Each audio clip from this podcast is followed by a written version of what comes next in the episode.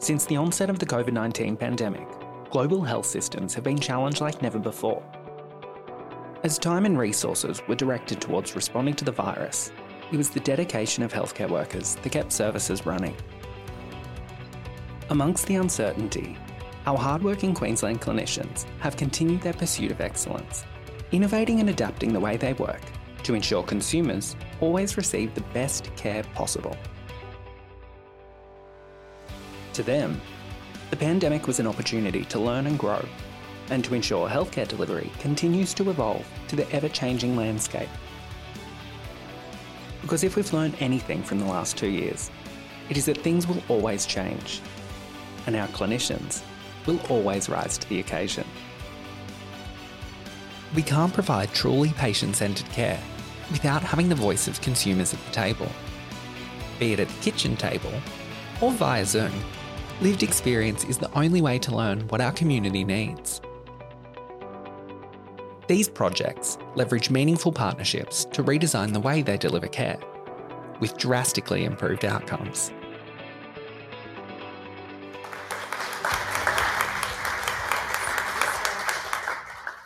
Like to acknowledge the traditional owners and also acknowledge the huge role that we all have to play together, as we heard this morning, to ensure that we put First Nations consumers first in everything that we do, uh, to do everything that we can to close the gap. So, um, Health Consumers Queensland, prior and during to COVID, uh, kept ourselves pretty busy as the state peak organisation. We've delivered a whole range of services over many years out to health services and to consumers as well. Um, training, recruitment of consumer representatives. Some of you may have attended our annual forum. We uh, circulate information and opportunities via e alerts and much, much more. But then along came something that I embarrassingly remember going to the first briefing about and coming back to the office and going, oh, I don't think it'll be much. I don't, you know, I probably should have stayed at the office and, and kept working awkward. Uh, but it was. It was a big deal, and it has been a big deal, and it continues to be a big deal. And um, but it continues to be a privilege to be uh, at the centre of supporting Queensland's pandemic response. So really early on, when we realised it was going to be a big deal, we engaged with consumers in our networks and beyond across the state to make sure that we and the Queensland Health System could hear from the consumers who this was going to affect the most: those with chronic conditions, First Nations consumers, those living in rural and remote remote communities and those with a disability. And we um, fed that information back into the health system. And uh, this was a quote from one of the consumers early on uh, and reflects how strongly users of health services have felt about having their voices heard in how Queensland responds to the pandemic and how they continue to receive care uh, during these unprecedented times. Uh, and so we pivoted everything that we did to support the pandemic response, and uh, we made sure that we were listening to consumers, sometimes on a daily basis, to hear what was working and what wasn't for them about the pandemic response. And we fed that information through from these online consumer conversations and other activities that Anne will talk about in a moment, through issues papers, onto the many, many committees uh, that we and consumers have ended up sitting on to shape the pandemic response. And we created a number of resources to support consumers and carers to navigate these times themselves. And you can see, as well as delivering um, most of our core services, including recruiting consumer representatives and um, doing training. We were very fortunate to receive additional funding uh, to support the COVID response. Uh, so, we did a whole project around amplifying the voice of young people, and uh, they worked with us uh, to co design an engagement framework to support health services about how to engage with them in a really meaningful way during COVID and beyond, and that can be downloaded from our website. And uh, we've also done work with First Nations people across Queensland um, around the vaccine and around receiving healthcare, and we'll continue to do this work and also support their involvement in the development of the health equity strategies across the HHSs too. So now I'll invite um, Anne up to talk about the uh, engagement that she did, and then I'll finalise with a summary of outcomes that we heard from an independent evaluation of engagement during COVID. Thanks. Thanks, Melissa. From the prisons to the kitchen table this time. so, a lot of the work that I actually do is making sure the voice of consumers is heard, and um, I use the kitchen table discussion methodology. And a lot of my projects are actually for CEQ. So, but can you imagine? And because the, the beauty of this process is we're not in the room. Consultants are not in the room, health staff not in the room. This is consumers in the room, in their houses, in the park, in cafes, uh, libraries, wherever they choose um, to run a session with community members who have an interest in whatever that subject is. And we have covered some really intense subjects. Um, and they feel safe, they create a safe environment. And so not, we, we actually hear from people that you would never normally hear from, uh, who would never turn up to a normal consultation process. So, grassroots community. And we hear from really diverse voices um, and hard to reach, and those who are disadvantaged. And it's a really inclusive process. Um, but what happens when, you know, COVID hits? And at the time, um, early last year, I happened to be running two projects. Uh, one, a national one for um, Consumer Health Forum around uh, the future state of primary health care, and one for Queensland Health, uh, which was the website transformation project. So, I, for the website one, I had 20 kitchen table discussions going on around the state. Uh, for the national one, there were 11. And luckily, with the Queensland Health one, I was getting very close to finishing it. Uh, with the national one, I started to see something that I'd never experienced before in this work, which was suddenly uh, from Tasmania, we're locking down, uh, we can't do this session uh, Western Australia, um, we can't do this session because, and these are consumers, uh, people in community, uh, you know, my son has COVID and I have to try and get to him. And so I had to think really quick how do I still manage to finish my projects? And so what happened was it was a young um, host um, in Sydney and she wanted to keep going. She wanted to have her session but she said to me that a lot of her friends at that time were very anxious and they didn't want to come and meet together, even though they weren't totally in lockdown at that stage.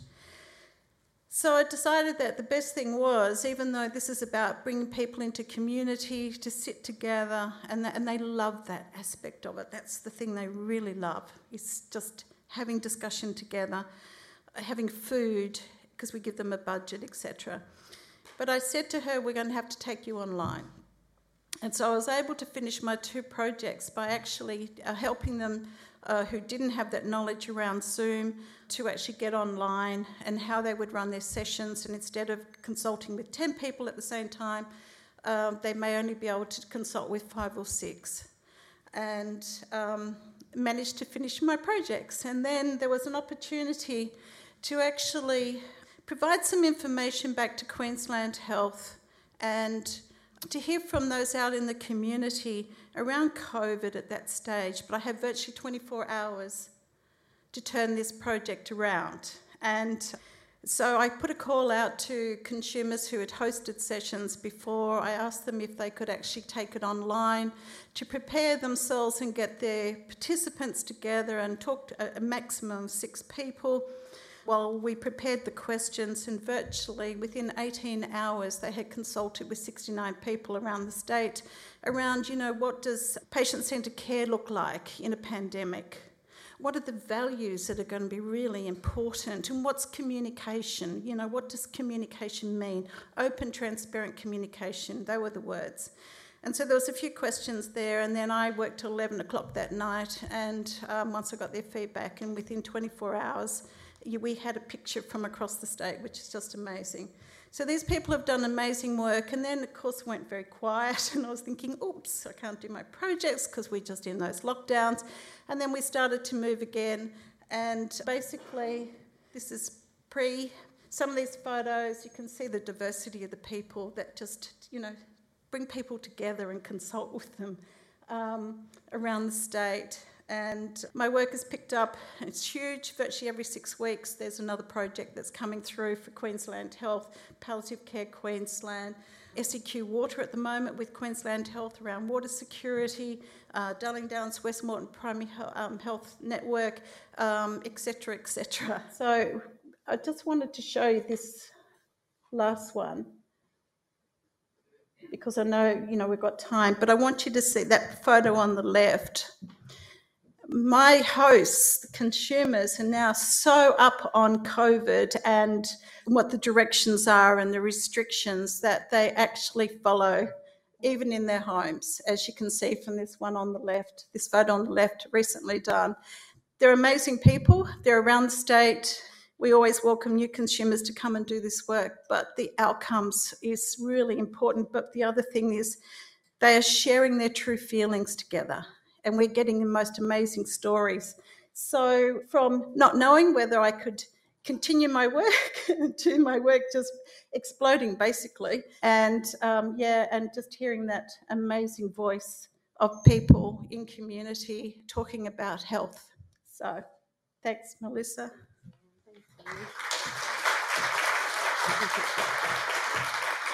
Thanks, Anne. And um, can I have a show of hands? We do have some consumers at the conference who have been kitchen table hosts. Are there any that are here today? You could pop your hand up. No, they must all be up in the big room. They've heard us talk before. Um, but if you'd like to know more, um, come and have a chat to Anne.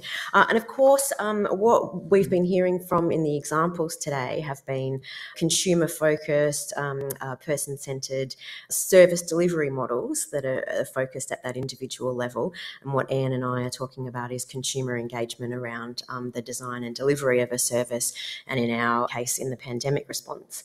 And uh, we were fortunate to um, also receive some funding to have an amazing external evaluator um, who had a background in consumer engagement, emergency services management, and evaluation of health and community services to create a record uh, of the engagement with uh, consumers in the pandemic response. And um, I think the themes that she found in that, you'll see they also resonate in good care delivered, delivered at an individual level. And she observed that relationships were really important the need to support both consumers and staff with information and a role in decision making around the system's pandemic response. She observed that fantastic resources were developed and um, should be circulated, prepare for the next uh, wave that we will see. She highlighted the importance of two way communication and she also highlighted the importance of building capacity with those who are affected uh, by the pandemic, particularly young people and parents, people living in rural communities, and of course, First Nations communities. Thanks, everyone. As always, thank you for listening to our podcast and taking the time to learn about the wonderful work of Queensland's frontline clinicians. To continue the conversation, head on over to Facebook and let us know of any pockets of excellence you think deserve to be showcased. This podcast is proudly brought to you by Clinical Excellence Queensland.